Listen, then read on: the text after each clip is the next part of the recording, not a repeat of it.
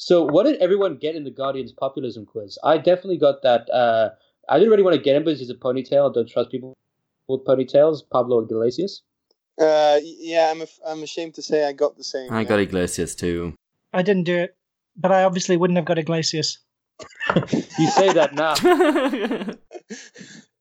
um, I I didn't do it either. Actually, I I um I probably would have got Iglesias because presumably that was putting all the non-ridiculous answers in. Well, no, there was one question which I think if you answered the correct way on this, you would have got AMLO, who would have much rather got than Iglesias, which is like, uh, you know, it's obviously one of those questions where you have strongly agree and strongly disagree. And I think if it says, do you like left-wing people and say strongly uh, disagree, uh, you might have got Yeah, exactly. Well, but I mean, look, any good Marxist should answer that they dislike leftists. I mean, let's be honest. Otherwise, what's That's the point? That's absolutely true. I think that that's the first criterion nowadays to see whether anyone's actually a decent Marxist is whether you get along with the existing left. And if you do, exactly. then there's clearly a very, very big there's a very, very big problem. In I'm sorry, some of my best friends are leftists. So.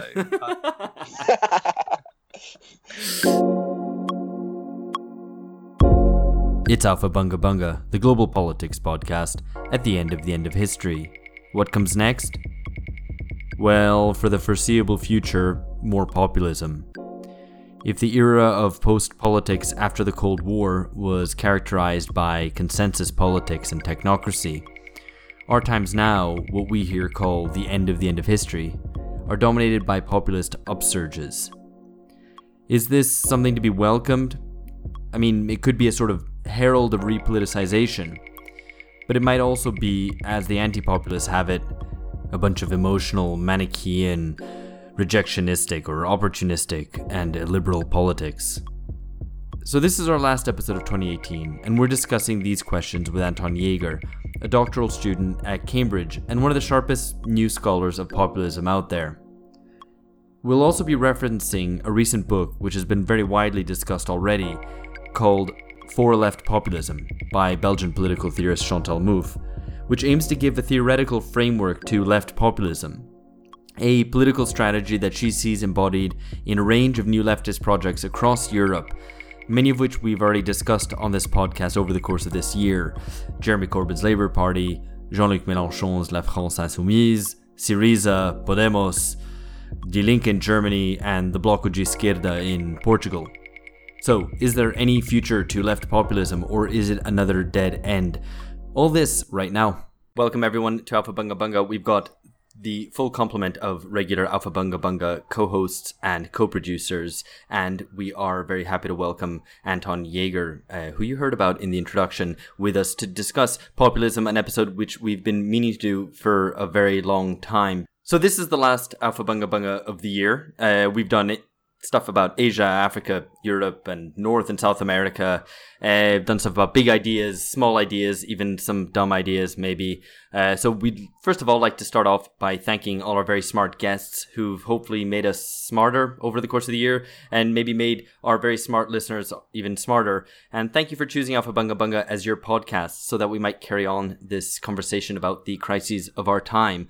And uh, there's no such greater one than the question of populism. Um, one author we're going to discuss today even defines our times as the populist moment. So we need to maybe start off by dealing with the big issue, which is one of the leading scholars of populism, somehow, Cas Mudde. Uh, what's the big deal with Cas Mudde? And we're going to go to Anton for this. Um, yeah, I think his influence on the on the Guardian series is... I mean, I think he himself admits that it's a bit double. It is a, it's a kind of sorcerer's apprentice story where he, I think, really wanted to contribute to the series, but then he found out that the actual sort of child or the intellectual brainchild of what came about in the series didn't exactly look what he wanted it to look like. And now I think he's a bit recoiling Frankenstein-like from what's actually out there. So um, I'm not I'm not entirely sure whether the, the series is deeply, deeply Muddean or what we're witnessing is just Mudde seeing that his offspring is not as pleasing as he'd like to think it is in that way. Well, um, I hadn't heard of him before, I guess, last year when his name started popping up everywhere. Like every he was the person to cite on populism. But who exactly is he? Like, I mean, is he? He seemed like someone who's relatively irrelevant until recently. Well, I think he, he's one of the people who really was uh, very early to what you could call the populism boom. So in the late nineties, I think he worked with Peter Mayer for some time. And then in the early two thousands, he was the first to write this article called The Populist Zeitgeist.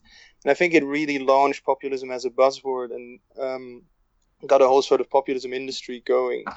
And I think he's been a very, very successful gatekeeper, or in the sense he's maintained his status as a pioneer. So if you want to start out in the field of populism studies, there's no way you can't pay lip service to him in that sense. So how do you go in the pop- get into the populism racket? I guess on one level, if you want to get into the politics, you just give Putin a phone call. On the other level, how do you get into the academic um, academic field?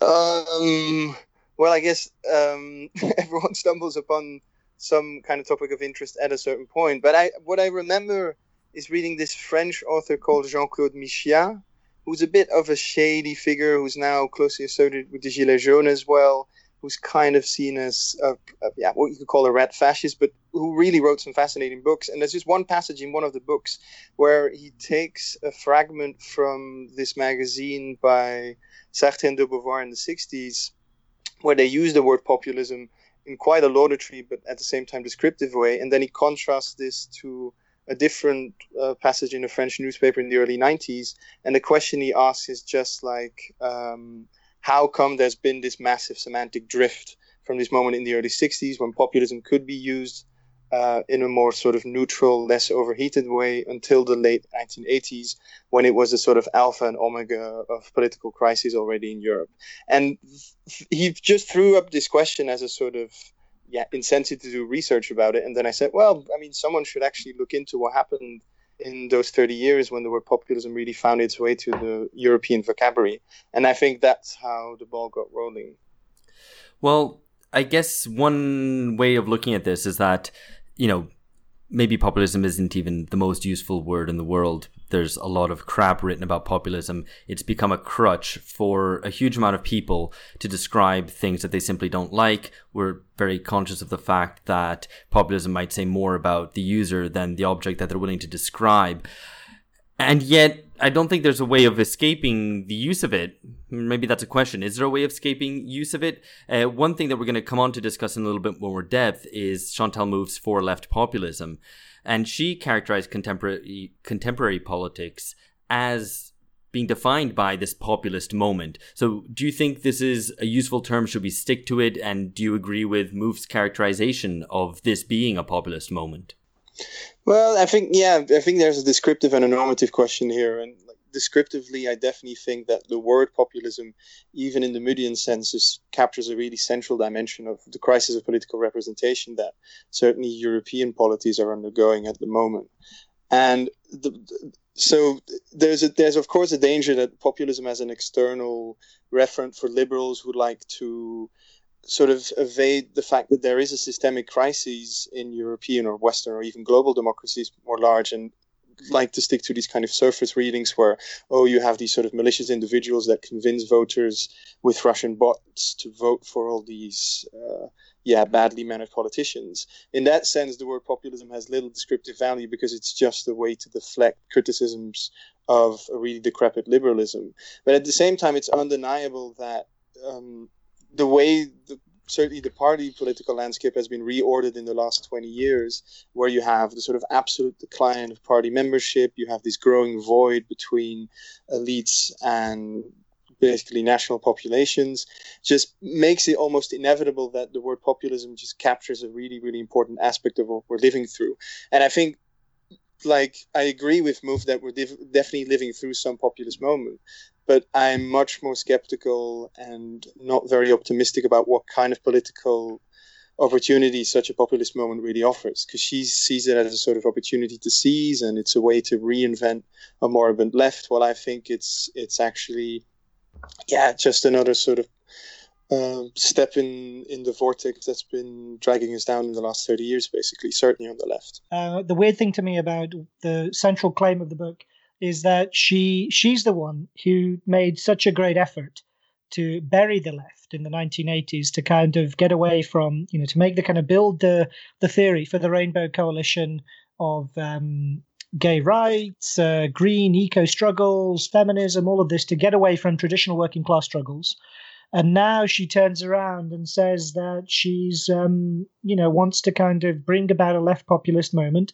And as if she has no had had no role herself to play in overcoming um, traditional kind of left politics through her theorizing in the nineteen eighties, um, because the Rainbow Coalition stuff was entirely absorbed into it was entirely absorbed into corporate neoliberalism that became progressive neoliberalism. Yeah, and I, I really, I really agree with that judgment. So there's again a sort of sorcerer's apprentice story, as with Müller, where um, what you see, for example, with people who analogously to Mouffe uh, start calling for a kind of left populism in the early nineteen eighties, such as Laclau, but also someone like Stuart Hall, for example, who are, as you say, the first proponents of this British version of the Rainbow Coalition. Um, in the early nineties, there's a very, very strange moment where they're actually Uh, very enthusiastic about this new figure in the Labour Party called Blair. And they say Blair really exemplifies our populist approach. And then there's a kind of volte-face in the middle of the nineties where they realize that Blair is actually not that big a break with Thatcherism as they wish he'd be. But at the same time, this moment of sympathy on behalf of Stuart Hall and even Ernesto Laclau at a certain moment for Blair has always has always really fa- it, it, it's always really fascinated me, because as you say, they, they there was this attempt to bury the left in the nineteen eighties. Then came along a figure that they thought could carry out their job and actually did bury the left, but then he didn't bury the left in the right way. And now they have to resurrect a sort of zombie left, which is, yeah, infrastructurally no longer there, because they've realized that they've actually maybe thrown out the baby with the bathwater almost. I just want to ask, um, in terms of like, what do you mean by like burying the left in the wrong way? I mean, which way was the correct way to bury the left for them? Well, I think they wanted to mainly, I mean, with Stuart Hall, it was mainly the idea to get the Labour Party to move away from a sort of classical, almost corporatist workerism, where you have this complete monopoly in the working class fa- vote on behalf of the Labour Party, but you can't really expand beyond that. So he wanted to make it a sort of broader coalition that can actually draw in, uh, yeah, a larger, yeah, a larger constituency. But draw in the, the middle classes and move away from producer-based um, disputes, I guess, disputes about um, the productive process, economic disputes, and so on. Yes, absolutely. And I don't think he saw, uh, I, I don't think he envisioned the actual destruction of, for example, the trade union movement. But at the same time, when you read people like Laclau and Hall on the miners' strike, there is a there's a very strong sense in that they think that this kind of politics is just outmoded and belongs to a previous historical epoch, and this kind of struggle is actually alienating for this wider electorate uh, left-wing party should be appealing to. But at the same time, so again, um, I think there is this moment of trauma where they realize that this advocacy has gone too far, while you might even say, well, maybe Blair, Blair has just done Uh, what they didn't really dare to do, and in the end they realized that Blair was there. They've just, yeah, been the kind of useful apologist for Blair. It's amazing, as Phil has already said, how easily recuperated these ideas were. The sort of Rainbow Coalition went forward as a the kind of ideological substance to a sort of le- left neoliberalism. Uh, and it might be worth considering in these times when the sort of left populism of Mouffe is being proposed with slightly different characteristics now to what it was to what was done in nineteen eighty-five when she wrote Hegemony and Socialist Strategy with Laclau, uh, that perhaps her notion of the people and the citizen might also be too easily recuperated. Uh, and maybe then it's worth considering what might be a more sort of solid anchor for uh, anti-systemic movements, which can't be so easily recuperated by capital. Yeah, I think like um, if you want to talk about the, as we said, first populists of the nineteen nineties, that was again Blair. I mean, this the whole idea of Blair was to stop talking about class and get the notion of the people involved. The way Uh, he spoke after the death of Diana, I think he called her the People's Princess. So this was completely consistent with the approach that was being proposed in the nineteen eighties by the likes of Hall uh, and Laclau and Mouffe. But at, at, this, at the same time, I also think that um, the way something like Hegemony and Socialist Strategy was written, but also the later works, um, is it's a bit like writing a sort of uh, football guide or a guide on how to win a football game when you're already like twelve points behind and you've sold off all of your best players and you've just got a really, really bad trainer in. So um, a lot of these, I think, tactics are premised and predicated on defeat, and also are premised on a kind of abdication um, or an intellectual abdication on some really important questions, such as the party, what is the relationship between a party and a, and a larger sort of social movement. And at the same time, um, structurally, or I'd say conjuncturally, left populism has always operated um, in an era of decline. I think what Peter Mayer called the so-called era of ruling the void is actually mm. the natural habitat of left populism. And I think um, this might sound very aggressive, but at the same time, I think left, left populism today is precisely attractive because this void is just a sort of structural fact that anyone who wants to engage in politics nowadays can no longer avoid. So what populism does is that it offers you a communication divide to actually bridge that void, and it offers you a kind of illusion of immediacy and of handy political consultancy. But it doesn't actually engage any real forms of political mediation that might ask the question, well, how do we get people uh, to actually influence political affairs in a very concrete way? And in this sense, left populism has always been sort of fatally indebted to the era of post-democracy, basically. Because at the same time, it, it, it's kind of a contestant of a post-democratic consensus. This is how, always how pol- populism is, or left populism is also presented, like it repoliticizes things which have been shut out from uh, democratic decision-making. But at the same time, there's a really, really weird correlation between the rise of post-democracy and the calls and the praxis of left populism. So in a sense, I, I think they're they're actually sort of twin brothers who might engage in occasional fights, but who actually have a sort of very deep consanguinity on many fronts. Mm. So, hi, hi, Anton. So, George here. First, a couple of things. First, uh, I think that's a very well-deserved sideswipe at Mourinho, and uh, just had to get there in there as a Liverpool fan. But um, secondly, just just to, just just to bring bring it back maybe a little bit to to Mouffe's Mouffe's book, and I think one of the things which struck me is that is that it takes a lot from Stuart Hall's analysis of Thatcherism. So Mouffe's argument is is clearly indebted to to the way that Stuart Hall conceptualized Thatcherism as a very successful political project. Um, What do you think is is valuable in this, I guess, in this account that Mouffe presents? Um, and is there anything that's missing? I mean, I guess the, the question is, is there anything that we can learn on the left from from Thatcher, um, this much maligned figure, at least in the, on, on the British left?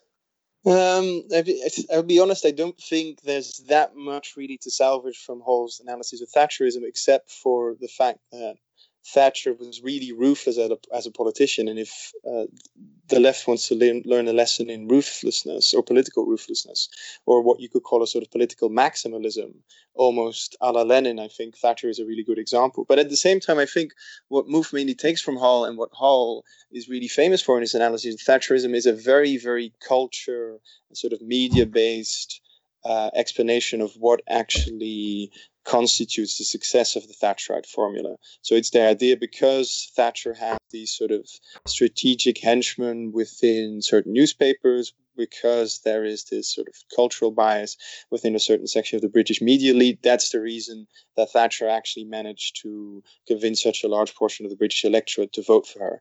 And it, I mean, it's I mean, the, the, I mean, it's quite interesting actually the way you point to it, because in terms of like Mouffe's analysis of what is like distinctive about populism, it's kind of basically like you need a good message and a charismatic leader, and that's really the strategy. It's kind of like she really buys this idea of like Thatcher as this for- singular singular force who just got the messaging right, and thus was a success. Yeah, I mean, th- just oh, sorry, Anton, just just to no, jump in, I'd add an, add another question there. Is is there a danger of almost kind of accepting this and and moving too much towards a As, as you said, a, a media and culture explanation, because it seems like that's that's often a key ingredient of of analysis, like crude analyses of populism, that it's essentially, oh, it's all about social media, and it's basically like all we need to do to get a left government in power is just to be a little bit better at Twitter and a little bit exactly. more effective at, at. I mean, so I guess my adding on to Ben's question, my question is: is this is it almost kind of a bit of red herring, a bit of a of a of a danger for for the left to say, well, okay. It, we, the le- if the lesson learned is we need to just have uh, all these civil society actors, does this just lead us into spending more time on, on Twitter and actually not really achieving very much? Well, I think I think there's like, again, the question of whether Hall's analysis of Thatcherism is correct. So the idea that the way she won was through soft power and not through the sort of hard coercive power of the state. And then the other question is, well, I mean, if, if that analysis is correct, is it a strategy that should be applied on the left as well?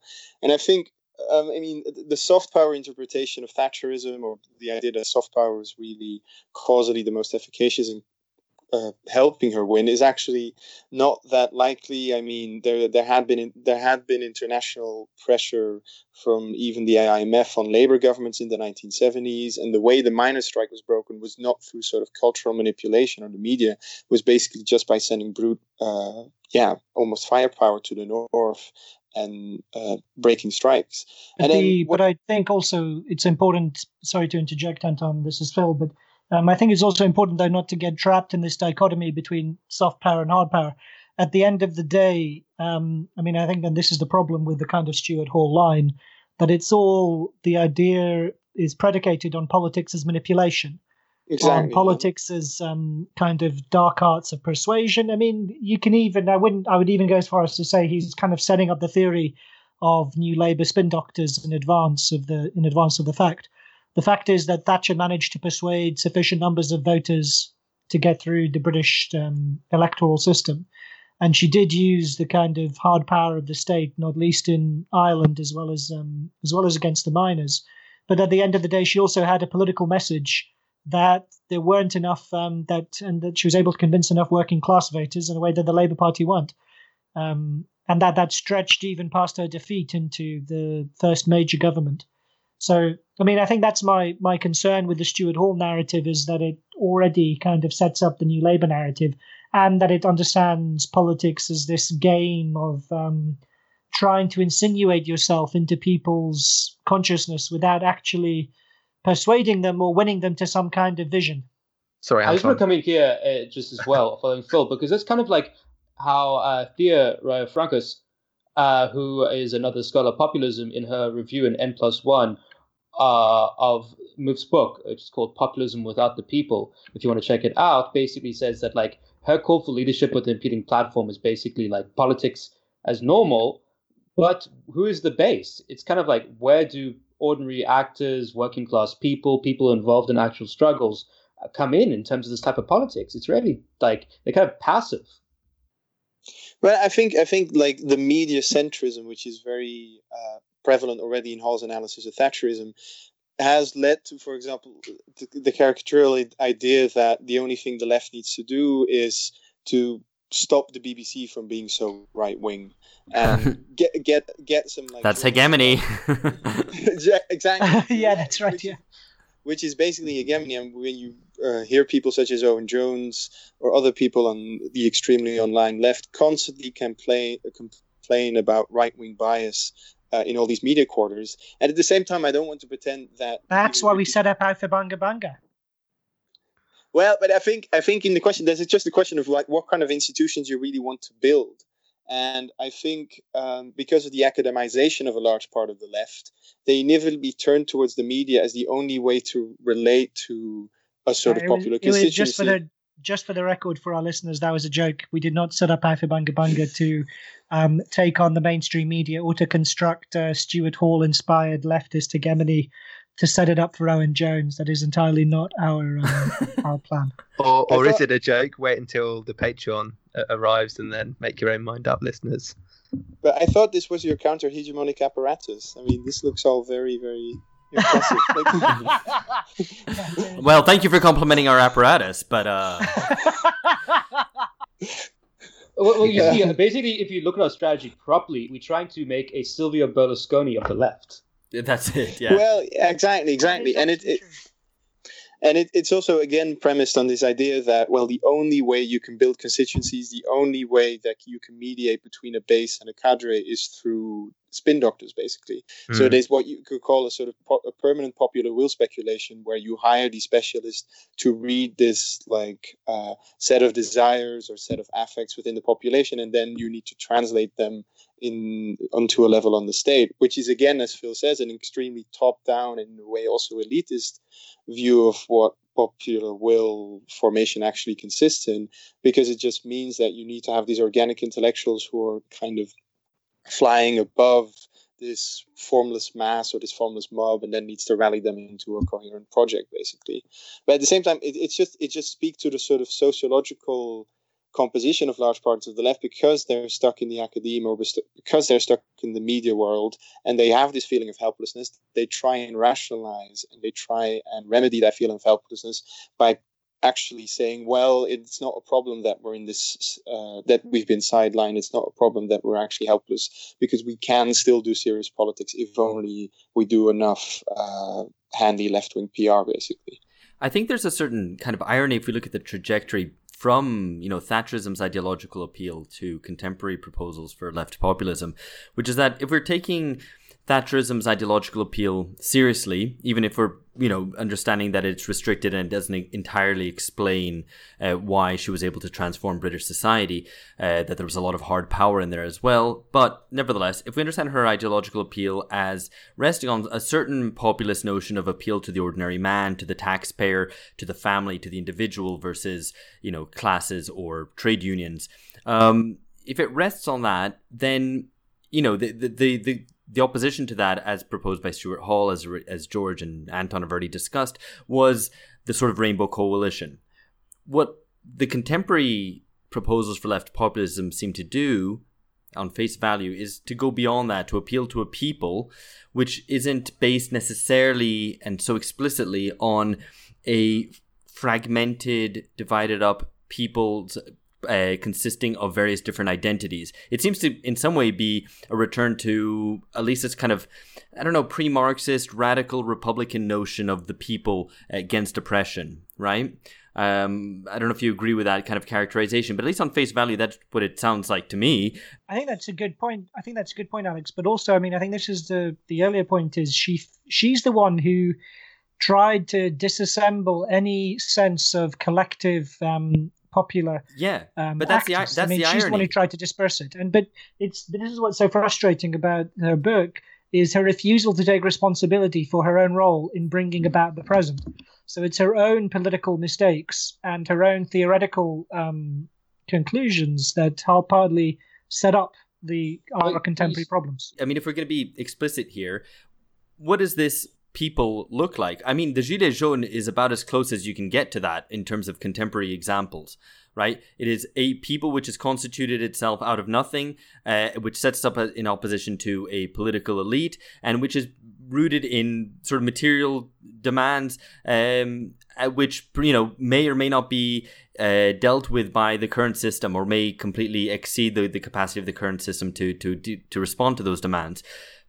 And and so there's no kind of rainbow coalition there necessarily. There's a whole variety of different actors which are constituted in different ways. You do have the anti-racist struggle, which are which is part of it, which is, you know, as we discussed uh, at length in our previous episode. But nevertheless, you, you don't have this sort of fragmented people. They're all gilets jaunes.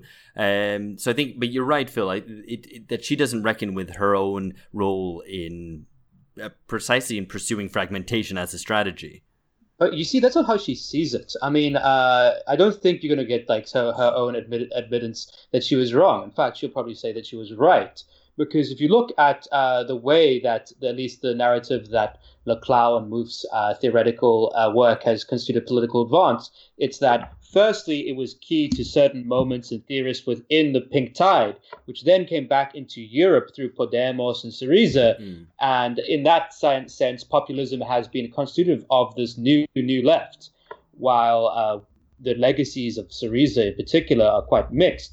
And the pink tide has kind of that's rescinded. Mild. That's a mild way to put it. Syriza. I'm being purposely understated, but the point is that she sees her own work, and that's why she's intervening like this, as being a in, indicative of the success of recent left politics in return.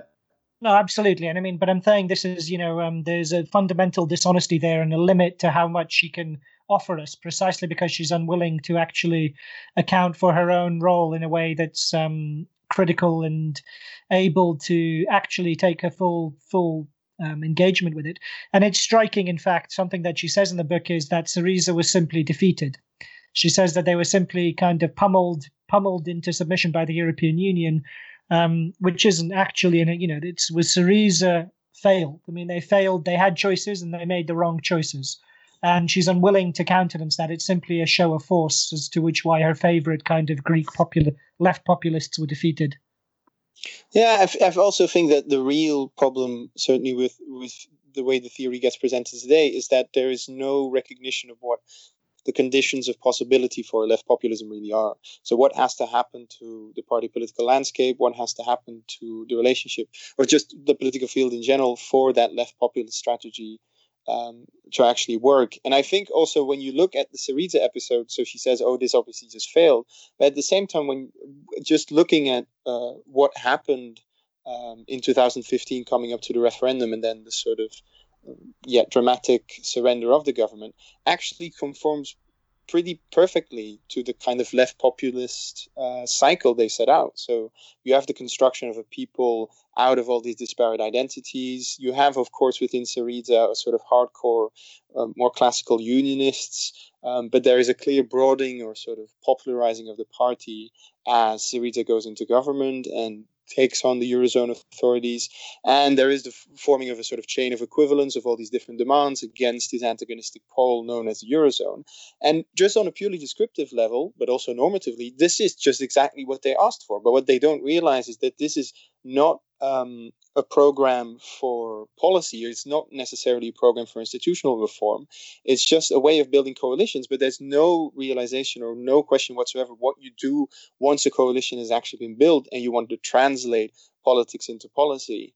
Um, so Chris Bickerton has an amazing argument about the rise of a specific kind of techno-populism also within Podemos, for example, where left populists are incredibly apt or incredibly good at seeing how politics happens, but they're very, very bad at realizing how politics might translate itself into policy. So what you get uh, with Syriza is basically a kind of politics without policy, while what Wait, you get... You is... like you like that guy, Chris Bickerton? I'm afraid I'm afraid I have some interest to declare here as one of his uh, supervisees. But I think... I... But I, I think it's the most insightful take on Syriza I know, because it shows the success of the mobilization they started, also drawing on this sort of nationalist reservoir in Greece. But in the end, when you see Varoufakis go to these Eurozone meetings, who is the prime technocrat, who's really a product of this this kind of pan-European academic uh, lead that's been constructed after Maastricht, um, is is a sense of, well, he can do the policy, but he can't do the politics, while Syriza at home can do the politics, but they can't do the policy. In a sense, populism or left populism remains weirdly compatible with technocracy, uh, which is, again, just an expression of helplessness, because Mouffe just says, oh, yeah, and then they then they just failed. Uh, pressure was too strong. But at the same time, I don't want to deny that the pressure was too strong, but you also can't deny that there was no clear plan within Syriza whatsoever as to how uh, they were going to force the specific change onto the Eurozone. There was so, just... A, uh, yeah, no, just saying that's a really, really good point.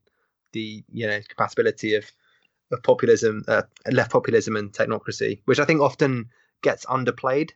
That it's a kind of an escape from from this, or a kind of uh, it, it's somehow um, it's opposite, but they're actually two sides of the same coin, aren't they? Yeah, and I think also this, this Blair already incarnates this kind of Janus-faced combination very well, because at the same time Blair is a lover of the people. He's a sort of populist avant la lettre in the nineteen nineties, but I mean, the New Labour is also the prime technocratic party. So you have all these mm. sayings by Alistair Campbell in the late nineties, where he said, "Oh, we want." Like Like value-free policy, we need to depoliticize uh, the civil service. So populism and technocracy already have this really, yeah, romantic wedding in the nineteen nineties. What we're seeing now is that structurally, also left populism is now realizing that it's actually fatally indebted to that kind of technocratic twin.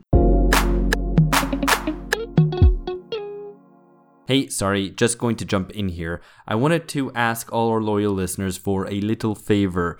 If you like Alpha Bunga Bunga, please review us. Even if you dislike us, go ahead, review us. Just go on iTunes or wherever you get your podcasts and give us a rating or review. It would be greatly appreciated, so thank you very much in advance. Also, you might consider following us on social media. We've changed our handle to be easier to spell. Uh, we're now at BungaCast on all networks. That's B U N G A C A S T. We know lots of you listen, but not that many of you follow us on social media, which is fair enough. But we're going to be doing more on there from now on, so if you want to give us a follow, that'd be great. And, of course, tell your friends. Times are becoming increasingly turbulent, so in twenty nineteen, Alpha Bunga Bunga is where you want to be. I'll stop the self-promotion now. Back to populism. We've set up populism, and now I think maybe we should try to take it apart a little bit, uh, which is something that I referenced in the in the beginning. But I think, first of all, I need to make a point about José Mourinho. I think he is precisely an example of a right-wing populism. He's basically a means a means of allowing the elite to parade itself as the downtrodden and the excluded, kind of a way of, of conferring a sort of underdog grit to what are effectively aristocrats. I mean, he preferred, he perfected this at Nouveau Riche Chelsea, who were vastly richer than than any actual sort of aristocratic club, you know, more traditional club. And he and he tried to do it at Manchester United. He even did it at the most aristocratic club of all, uh, Real Madrid. There's a fact he has fallen consistently and after three years since his stint at Real Madrid, mean that there's a structural weakness to the new populist wave. Does that mean we only have three years of Bolsonaro to look forward to? Or does Trump going into his third year have downfall on his mind? Well, indeed. I mean, this is uh, this is the thing. So one interpretation of populism is that it's people like Farage, who pretends to be a sort of parvenu, an outsider, but who's actually pretty much a member of the elite, but who confers this aura of outsiderness to what are the ultimate insiders. Uh, so it's really just a means of the elite perpetuating itself under under new guise. There's that. But then there's the other interpretation of, of populism, which is just a mental breakdown from the liberal establishment, what we've otherwise called neoliberal order breakdown syndrome, where you see a populist boogeyman everywhere you look, in every dark corner of the demos. Effectively, anything which is popular is populist and therefore incipiently fascist, because anything with large masses involved must be fascist, right? Um, so you kind of got two different images of, of, of populism. I'm not quite entirely happy with, with either of them, but but maybe let's start from here. Let's try to kind of break up this notion uh, of what populism is and isn't. Um, is it something that we can use so indiscriminately? Well, I think but what Anton was saying, I think, is um, is very useful, that there is... Um, There, there is a politics of tightly wedded together technocracy and populism that we can see across the nineteen nineties with people like Blair and, of course, our icon, Big Silvio himself, right? Yeah, exactly. Um, the difference, I think, is that it's now it's structural. It's um, given the disintegration of the political mediating institutions, representative government, all the things that are supposed to connect the state to civil society, given that those traditional connections have disintegrated, it's now a structural condition, um, more than just the kind of style of government, as with Blair affecting the to be the representative or the courtier to the people's princess. Yeah, I think I think that's exactly right. And I, I think you can even see this, that the most staunchly self-declared anti-populist movement, the movement against Brexit or the call for a second referendum, has to call itself the people's vote, because it's just structurally coerced mm. into using a populist language, because they don't have any base really to draw on. It is a form of astroturf politics, and even though this coalition has posed as the savior of Britain from the populist menace, what they themselves then do when they have to get the middle classes to go on a picnic on Sunday is use a, a paradoxically populist language, because Not, we like I, you I, very much, Anton. We like you very much. No, because it, it is not um it's not just bad faith. So you could say, oh, this is just them being, this is just a, a case of opportunism. At the same time, it's also, uh, as you say, shows the kind of structural necessity of using a populist language nowadays if you want to bridge the gap that has grown between civil society and the state. And this means that even liberals who will declare populism the sort of apocalyptic end of Western civilization, when they themselves have to do this semblance of popular mobilization, have to use a populist language. And I think this is what you saw already with Blair, is a, a smoother um, wedding of those two extremes, but nowadays it's just oscillating far more uh, chaotically. Mm, and we see the example, like with, with Orban, for example, which we've discussed on a previous episode, where that in some ways points at a, sp- a potential trajectory even for Western European nations, where you adopt ri- uh, right-wing populist and nationalist forms of discourse, uh, oppressive um, sort of reaction against whatever whoever they wish to clash as outsiders, but actually maintain a, a basic neoliberal recipe in terms of your political economy. I think one part of the, what's interesting here about what you're saying in terms of needing to maintain a populist discourse in order to have some sort of connection to uh, the masses or a base is uh, often you kind of see in terms of this elite populism or the elite's version of populism, just the contempt they have for the people in terms of what they promote. At one level, for instance, the People's Vote, it's that uh, huge mass of the British public was seduced by Putin's miracle propaganda or like some sort of primordial racism. Or in the case of, say, Bolsonaro, it's like just open appeals to racism and hatred. In this, you can kind of see that the elite has a very low ver- vision of the people. And part of what this uh, populism or whatever you want to call it, reveals is that the sort of elite contempt for the masses comes out as their only way to appeal for it, because they have a very low view of them.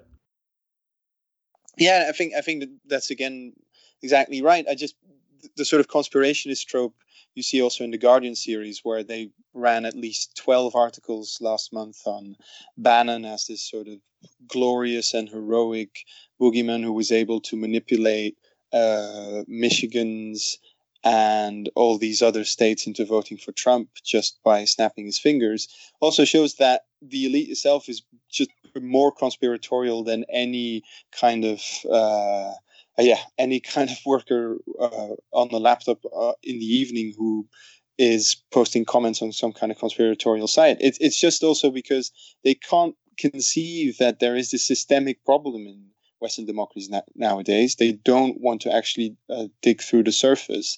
And so what they have to do is fall back on conspiracy thinking in order to have a comforting narrative of how, oh, well, the only reason that there has been this massive populist upsurge is because there's a small set of really evil people. And I don't know whether you've seen this, but there's now a series by H B O called Brexit.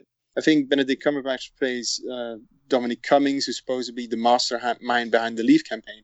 But the whole analytical presupposition of that series is that the reason fifty-two percent of uh, Brits voted for Brexit is because they were they saw a list of yeah well-timed ads which this guy Cummings paid for at the right time. So there's a sort of really aggressive, almost nuclear assault on the idea that everyone has the same level of democratic intelligence, which is at the same time very, very consp- conspiratorial, because the idea is that Cummings, Cummings single-handedly caused the Brexit vote. But at the same time, there's this idea that, oh, well, these people are so plainly stupid that they'll just vote for anything after they've had the right amount of propaganda uh, injected into them. It, it's kind of interesting how populism often condenses those those forces into the, the single figure of that, the charismatic leader or, or political political genius. But maybe a, a slightly different um different sort of set of questions, and this is the relation of, of populism to, I guess you might call it, sort of law and order. um so in in Hall's original analysis of populism and Thatcher, to, to go back to, back to that, although we may have rejected it already in this episode, he brings up this um and I think you also have done earlier, this the, the disciplinary or repressive side of the state. So I guess there's a kind of maybe two general questions here.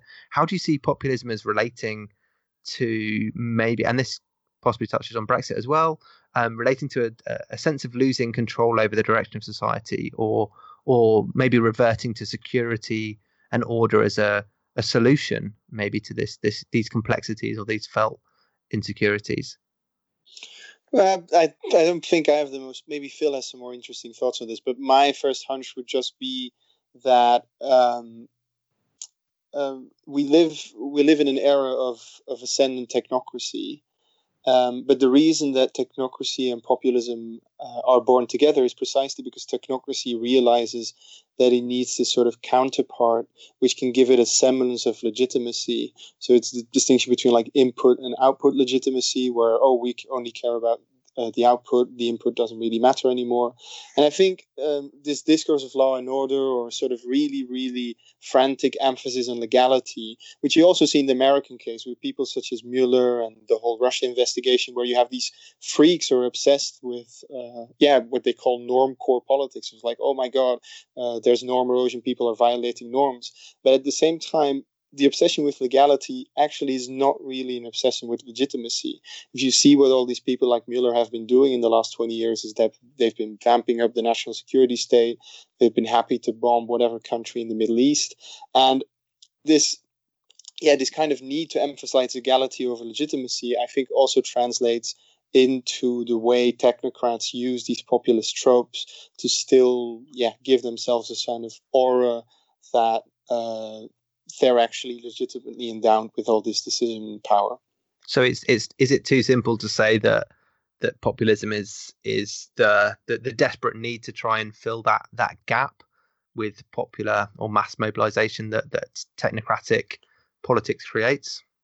Yeah, I think I think it just offers the illusion of mediation. I think so. The, the mm. law, the discourse of law and order gives you the idea that there is actually a, a strong enacting of a popular will on the statal level, while at mm. the same time this is a, a, a completely illusionary, and uh, it's just it's just it's a sort of empty compensation for a, a different form of mediation that's become historically impossible, basically. Mm. Well, I think one of the, relating to this, one of the things which always strikes me is the way that in its, in populist practices, they, there's so much divergence within it that it's really, it's very hard to use that term to describe a definite set of political practices or, or a sort of definite ideology. And one of the most unifying factors is actually in language and in discourse. And that's what unifies populists in their appeal to a people, an unmediated relationship between a charismatic leader and the people.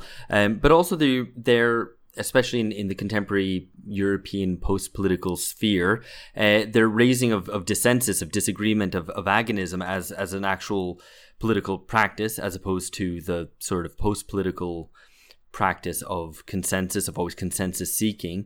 Um, and this is one of the reasons why so many kind of establishment liberals lose their heads and, you know, what you called normcore politics, which actually I found kind of funny because it was a different use of normcore to what I'm used to. But this insistence on on norms or acting in a Republican manner, which is basically that, you know, you need to follow the etiquette of politics, which has been established by post-politics.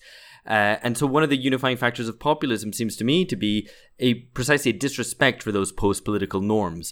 And so Berlusconi plays at that very well and, and says, you know, all these vulgar things. Trump says these vulgar things. People like Bolsonaro because he says, I'm just going to shoot people, and doesn't couch his words in all the post-political niceties of of the ways that we, you know, we're going to humanitarily intervene to bomb the shit out of some countries, you know, that, that sort of um, form of disguising your intentions. And populists seem to, seem to not disguise their intentions. I mean, do you think that there's something in this, that what most unifies populists is in this sort of rhetoric and in the breaking of post-political linguistic discursive norms?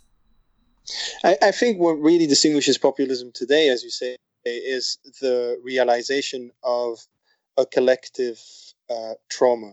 So I think um, populism is the wrong-headed response to a real uh, repression, because I think when you think of the term post-democracy, you really have to realize that um, mass democracy is actually quite a recent product. So the twentieth century, although people are now trying to dismiss it as a sort of age of totalitarianism, was also a massive leap forward for humanity, in that for the first time, you have these enormous uh, groups of people who are being pulled into politics, who actually have a say in governance, which is just so unlike anything that came before, even in the nineteenth century.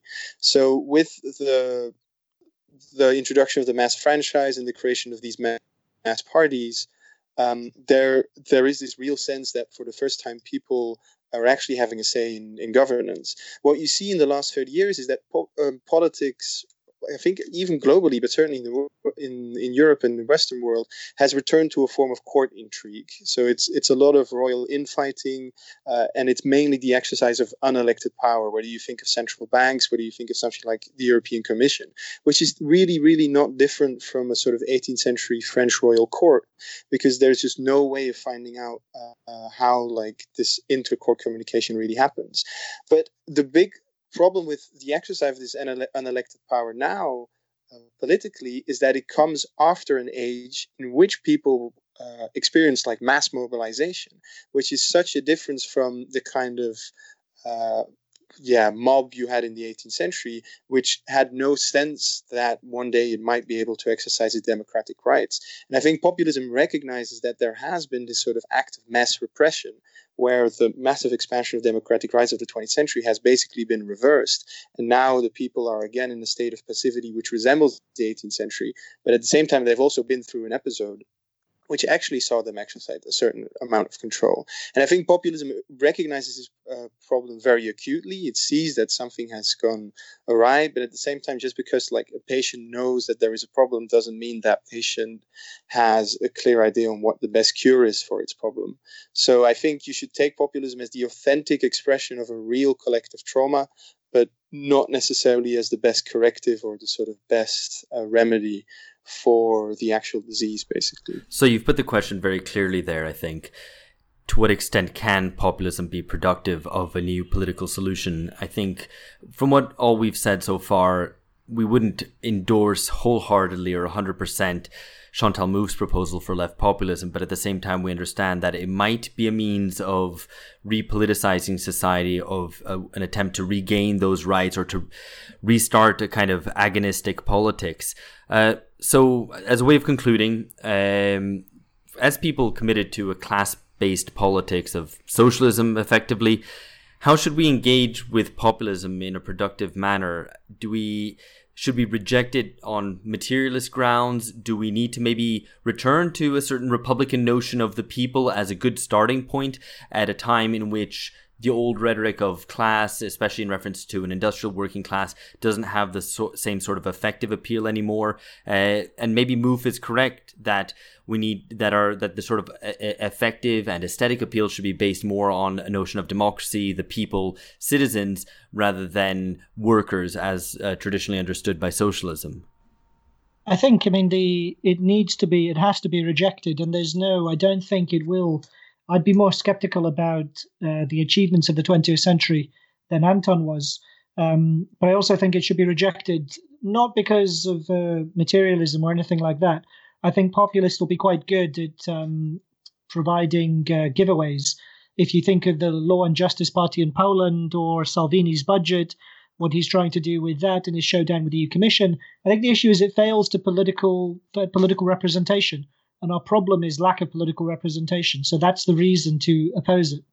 I think also there's a distinction. I think this comes out of like the sort of hysterical Nobbs-esque uh, sort of centrism between uh, populism and popular. People generally have lost the political imagination to think of popular political projects in the sense they involve uh, mass action, uh, the popular classes or whatnot, uh, without being populist. Somehow that's become confused. And in that sense, I would like to say that, like, uh, what we've seen is that um, the specter of populism or bringing up things like anti-corruption has become a way of offering something uh, when you just don't have any programmatic uh, in- innovations or anything mm-hmm. to really offer your base. Exactly. Yeah. I mean, I, I really agree with the idea that. Um... It, it structurally, it's it's it's almost become inevitable to buy into these populist strategies. But just because you're coerced into buying into them doesn't mean we actually have to do them. We have to accept them as a given. Um, and as you say, as long, um, I mean, I, I've, I'll say that I'm reasonably agnostic on whether a populist strategy is the best idea. I mean, if there are real practical results, I'm, I'm willing to admit that maybe there's some sense in it.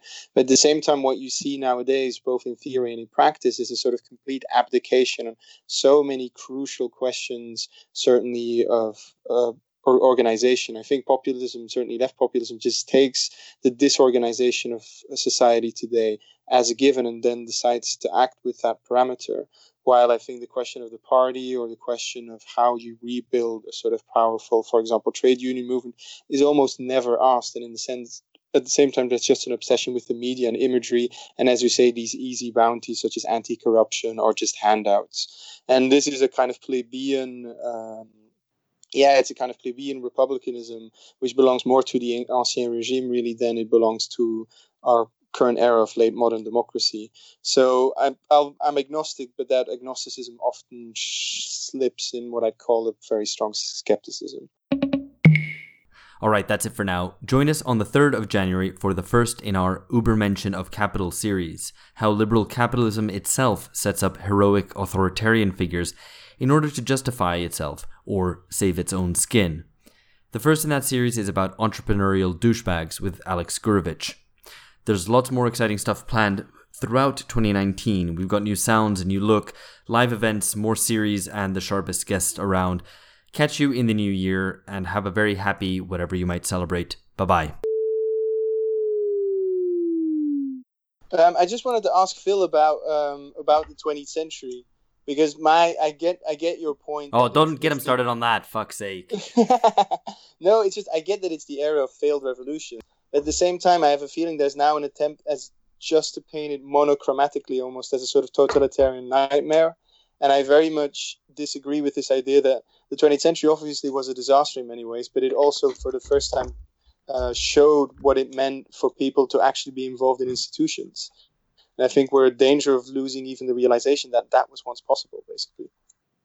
Um, I think, I mean, I'd agree with you that there's a danger of losing that, but I don't think I would um, badge it with the twentieth century. And I think the every... every engagement with the twentieth century has to come from the frank acknowledgement of failure for the left. I think any attempts to redeem it in various ways, oh, you know, women won the vote, or Gorbachev stopped the Cold War, or Hitler Hitler beat the Nazis, and the, sorry, um, Stalin beat the Nazis, and all that. Always, I told you not to ask him about the, about this about the twentieth century. No, but it's uh, yeah. I mean, in twentieth, it always, the twenty-first century be remembered as redeeming, Sorry. redeeming failure.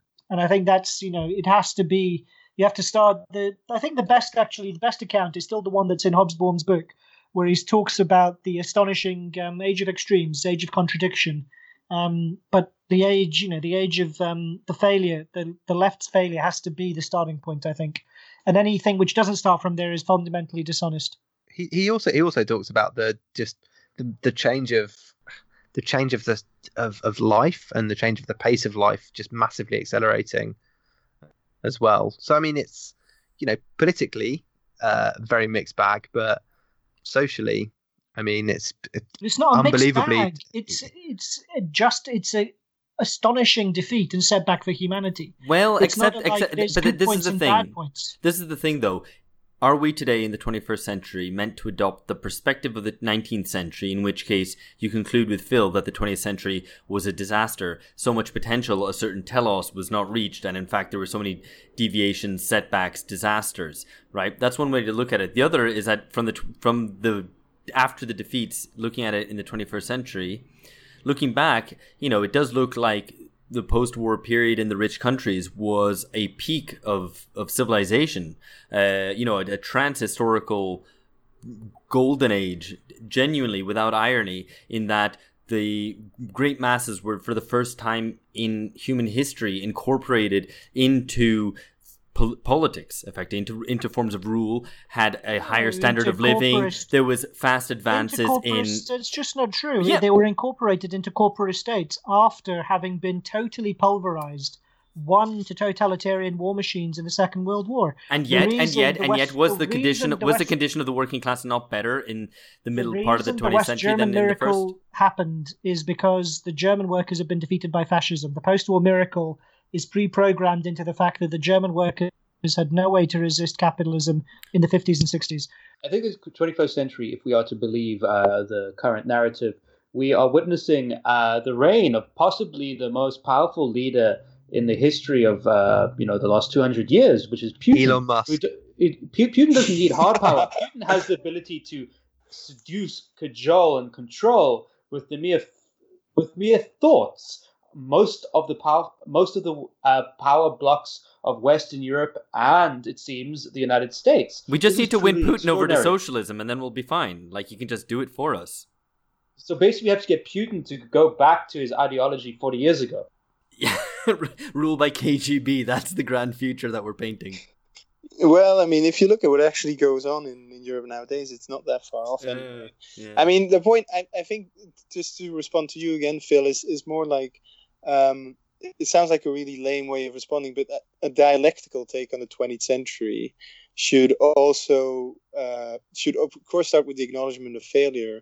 But at the same time, the kind of revisionist move you really want to resist is the idea that it was not even worth trying, or that the century didn't open on a more promissory note. I mean, because, I mean, this is the whole point of your book, basically, is that from nineteen fourteen to nineteen twenty-three, there's a real chance that humanity might actually uh, take a better, uh, yeah, actually take a better turn. And I think what you see nowadays is just a tendency to say, like, oh, but the kind of questions that people tried to answer in the twentieth century were the wrong questions all along. But I think that's intellectually very dangerous, because we are at, we really at danger of just, uh, yeah, there's still much like common sense knowledge, certainly within the Marxist tradition, that's been completely squandered and lost. So if this is also when you read Mouffe, it's just like, if you if you'd read like one page of Lenin, or if you'd read one page of the political Marx, then there are so many of these dogmas that could just be suspended instantaneously. Oh, absolutely. And I, I agree with that very much. Um, and I also think, I mean, it's um, trying to... There's no escape from our tasks. So it's a point. I mean, I've been. It's a point I've been um, making with response to Brexit, is that all the, the props are all there. Um, you know, the a disaffected, deeply disaffected, and immiserated working class, a capitalist economy that's um, uh, in trouble in all sorts of ways, a ruling class that's in total disarray, political institutions that aren't functioning. Um, the state in crisis. All of the all Con- the props and the scenery are there, and the actors are missing. And this is the only thing that's missing, is the actors. But the theatre has already been is just been set up for us. The scenery and the props have all been set up for us, um, an, as if you know, emergent, they're invisible. Yeah, an emergent podcasting network that can organise people. The, the apparatus. Exactly. Yeah, I, I mean, you can actually see it's getting political. We're living in a political moment by the fact that Mouffe has completely changed her usual, usual impenetrable and uh, painful writing style to make something that, if it's not quite well written, is at least semi-accessible. That's it's a only, really good it's point, only, actually. It's only sixty percent is impenetrable. Yeah. It's no, only... no, no. It's good, man. I was amazed. I mean, Ben is absolutely right. And, you know, there was this... You there thought is it was this... well written? It's very lucid. She makes well, her. I mean, in I comparison disagree. to hegemony and socialist. Absolutely, sure. Man. Oh, sure, sure. And but she, that's the point. We're all agreed. She gives, a, she gives a good account of, um, you know, she gives a perfectly serviceable, good account of populism, I think, and conventional kind of understanding. Um, she makes her case kind of fairly clearly. And there was, you know, this misogynist take in the academy that Laclau was the brains behind the outfit. Um, but I think, you know, looking at this, um, you know, it seems to me that she's very, very clear. Even if she evades her own responsi- political responsibility for our current problems, um, you know, she writes clearly and she's capable of conceptual thought. Ugh, I don't know. I thought the that's not the like political... damning with faint praise. She's capable of conceptual thought. She has you know, object you know... permanence. Well done. Well, I, I mean, no, but I thought the, the political, the political, like um, recommendations, such as they were, were just like they were terrible. I really did like that book. We should ask Anton there. He's our, he's he's the guest. He's the expert. You know, we, well, we know what the, the four of us think. We're much more interested but, in what somebody actually knows what they're talking about. Things. I think I think there's still too much of a Blairite hangover when it comes to spelling out um, again what her political vision entails practically. Because it's, I mean, I don't want to call it sloganeering, but there's a sense in which she's happy to stick with the abstractions because that will make it most serviceable for her to be taken up by actual political movements, because it's both so general uh, and so vague at the same time that you can basically do anything with it. And I mean, this is, I mean, this is again what Chris Bickerton highlights, is just like there is no vision of policy there. I mean, obviously, you see, I mean, the, yeah, Corbynite Labour has been very, very big on policy at the same time. But um, uh, given the question, for example, ending central bank independence, actually reordering British political economy in a very drastic way, are things that are really not yet on the table. And Mouffe just speaks to this kind of, again, abdication that she doesn't want to ask those questions because it's not at the center of her approach.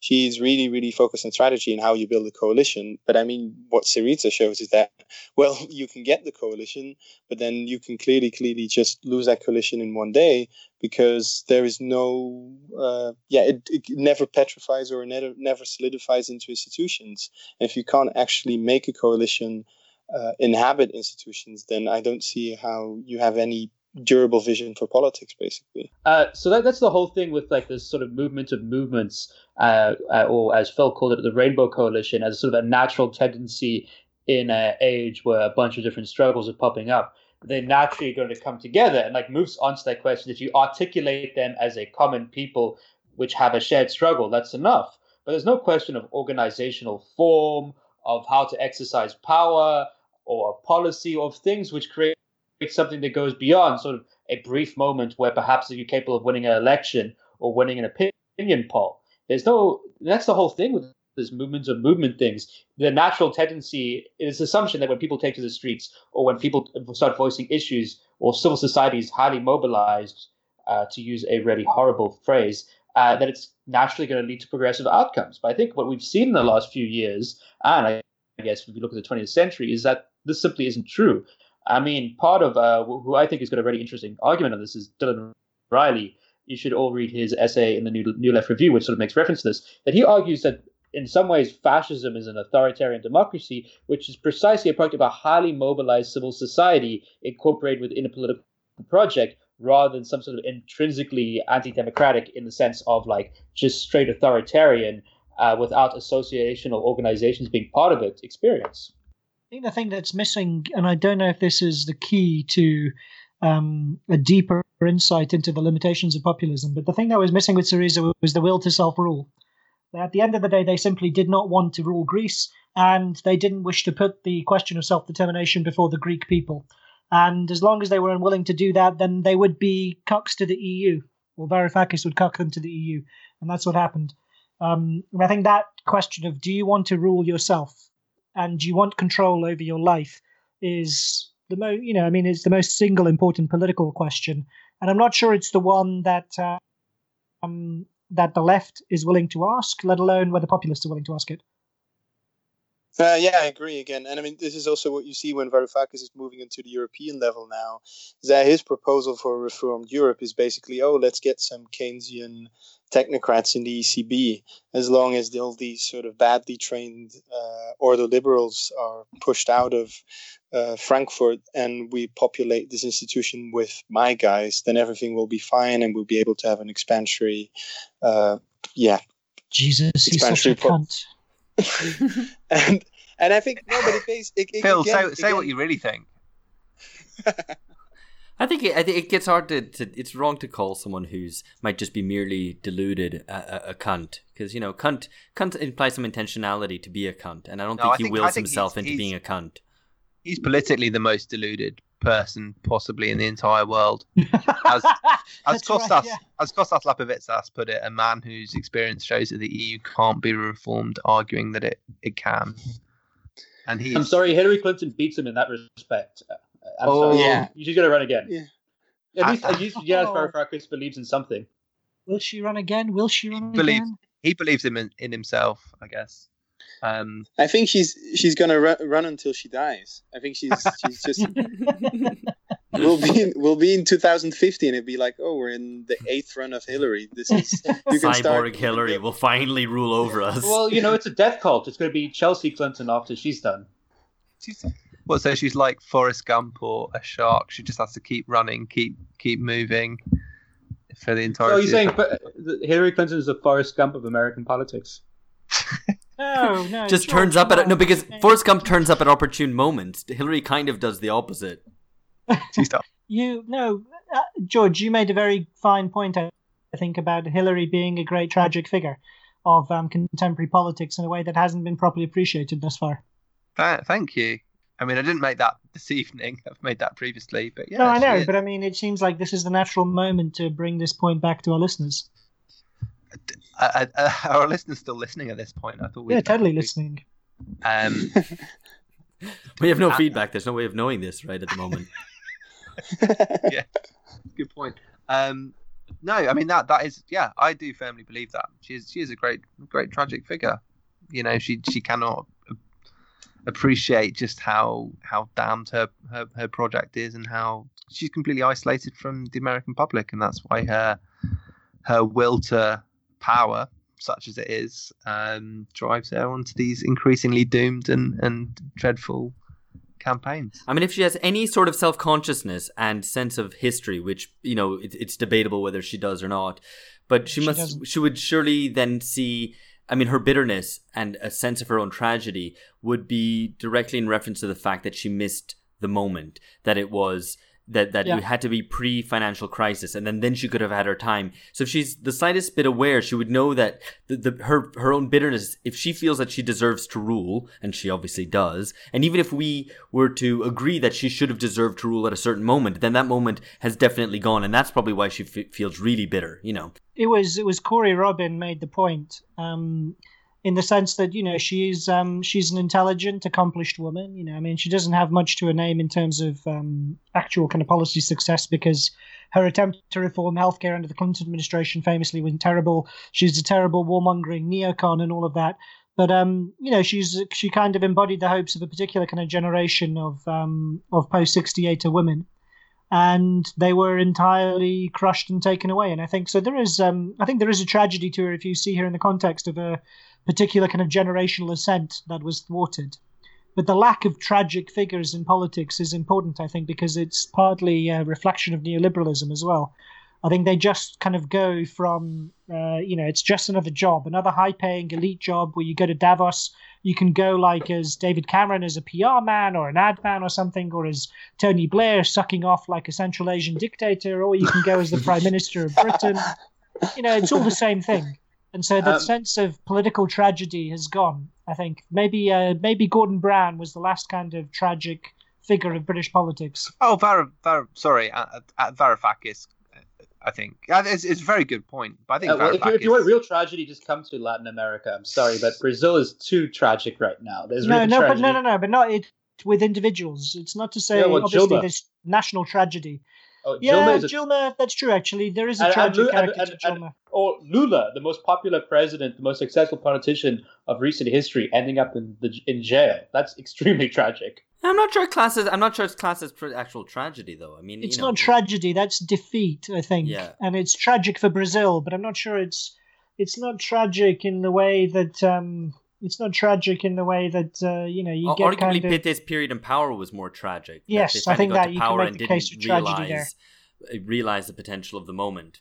And also, I mean, un- to underestimate the force, you know, of all people, for them to, un- you know, I mean, Gilma, like, being tortured by the military dictatorship, you know, for people like them to underestimate what they're yeah. up against, um, that that is actually tragic. Yeah. The the the function of uh, Hillary in the liberal imaginary, which has really been sort of shaken to the core since the populist revolts of two thousand sixteen, is also, uh, she she has to remain because she keeps the whole ideology together. She's the kind of sort of empty heart um, that actually gives liberalism its coherence, which actually structurally no longer has. And I think you, um, I think it's a, her generation, which is really the kind of West Wing generation as well.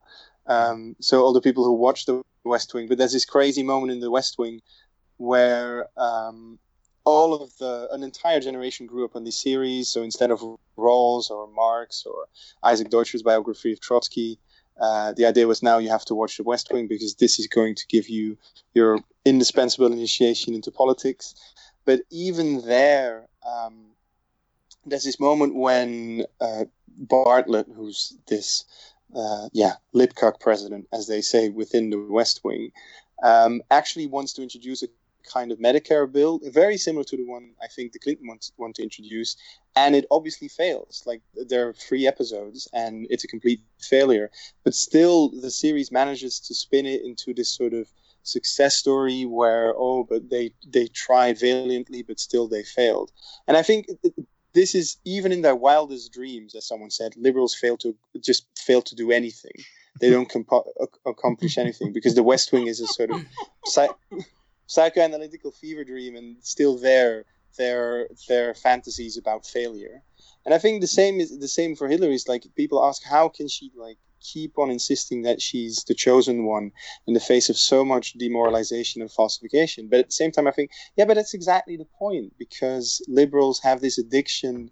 Um, liberals have become addicted to a certain sense of decline, almost in that sense. So. Uh, If we're being really self-critical here, we could say that the left has as well. I mean, if you look at certain Absolutely, left responses, yeah. certainly in the past totally. two, three years to the emergence of protests, you can see it with the, you know, the Gilets jaunes, which is something we talked about last time round, which is to see people on the streets, to see the possibility of power, to see the possibility of even just being merely popular amongst a segment of the population, and a rejection of that from certain leftists, even left intellectuals, and just to think, well, I'm actually happier in our little marginal position, being the most pure, honest, true leftist out there.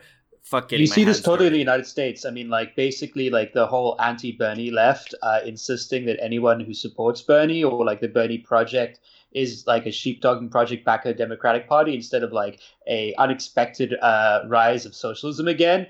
Uh, they're still grumbling on as just basically, we like people now agree with us. This is terrible. I hate it. No, he is he is a he is a Democratic sheepdog cuck, and um, there is no. See, Philip, uh, Philip, he's also the best thing to happen to the American left. Uh, God, I don't, I don't know since when. What's the second no, best no, thing? Uh, second best thing, uh, you know, because uh, many Pamela things. Anderson, probably. Yeah, Pam- Pamela Anderson. no, but, Pamela Anderson. But, but, but, but, but uh, yeah, Anton, uh, I wanted to ask you about something else, which actually came up during your your article you wrote with uh, Ronan, dealing with that wonderful uh, and insightful uh, Guardian populism series about uh, the legacy of Hofstadter on, on in the liberal imagination and sort of a, a responses to. Uh, right-wing politics. Uh, can you can you expand on that for us? Yeah, I just think that um, the pedigree of what we know as liberal anti-populism today is actually very, very old and was first coined in the Cold War, basically. So the role populism plays in American historiography in the forties and fifties is really as this kind of connecting element between the two extremes that liberalism fears, which is fascism and Stalinism. And obviously, liberals think that fascism is bad. They also think that Stalinism is bad. How do you find a sort of uh, common denominator between these two forms of bad politics? And obviously, uh, it's populism. And it really required a sort of real historical amputation in the American case, Um, where um, the late nineteenth century American populist movement, which is also the movement that invented the word populism, uh, actually had to be presented as the precursor to American fascism and McCarthyism, which is a real, which turned out to be a real scholarly hatchet job, but which did a very, very useful, uh, played a really useful political role for liberals in the fifties and sixties. Um, because, I mean, to present certainly populism in the South, or the original American populism in the late nineteenth century, as a quintessential form of racism, completely forgets that actually the whole Jim Crow order was constructed precisely because it was meant to preclude anything resembling like the biracial populist coalition you had in the eighteen nineties, which was also the movement uh, out of which basically Eugene V. Debs, the biggest American socialist ever, uh, grew. And I think this is really the big bang of liberal anti-populism, uh, which is, of course, Hofstadter, but it also includes people such as Arthur Schlesinger and people such as Edward Shills. And you just see the transplantation of this American liberal anti-populist vocabulary, which is mainly prominent in the fifties and sixties, into a global framework in the sixties and seventies in modernization theory, and then the eighteen, uh, sorry, in the nineteen eighties and the nineteen nineties, you first see it popping up in Europe. And there's actually a direct line with someone like Cas Mudde, who writes his first work in the late nineteen nineties and who's obsessed with this idea that populism is about identity, it's about status anxiety. There's a sort of refusal to think about the fact that populism might have real roots in a sort of mass dispossession of decision-making that's actually going on in Europe. But this is, again, uh, just a symptom of the fact that Mudde is operating with this Cold War vocabulary, because there's it's purely a surface reading of populism. It's a question of, oh, we don't have to actually look at the roots and causes. We can just stigmatize these people as sort of pathological, paranoid lunatics. And once these people have been pushed out of the political arena, we can get on with our uh, liberal pastimes, basically.